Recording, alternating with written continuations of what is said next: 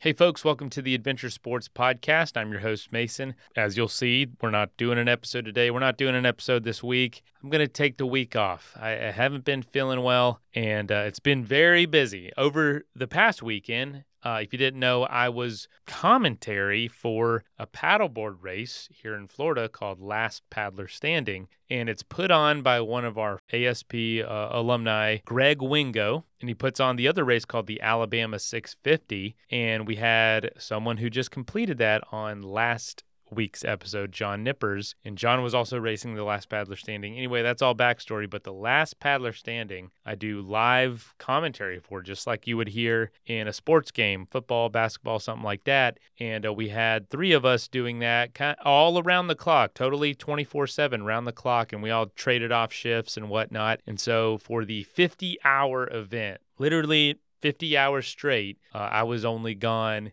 gosh, about six, seven hours total. And so the rest of the time I was there, it was a long weekend. I did take work off to, to help make it happen. And I just, it really threw me off. I couldn't get to the, the, the, episode out. And then Tuesday came along, Wednesday, and I said, you know what? I think I need a break. So sorry that we're not getting an episode up this week. We have a lot of amazing episodes in the can already recorded. I just got to get them produced and get them out there. So we'll be back on Monday with a brand new episode. If you want to check out the live stream of Last Paddler Standing, go to SUPboarder YouTube. That's S U P, like stand up paddleboard, boarder.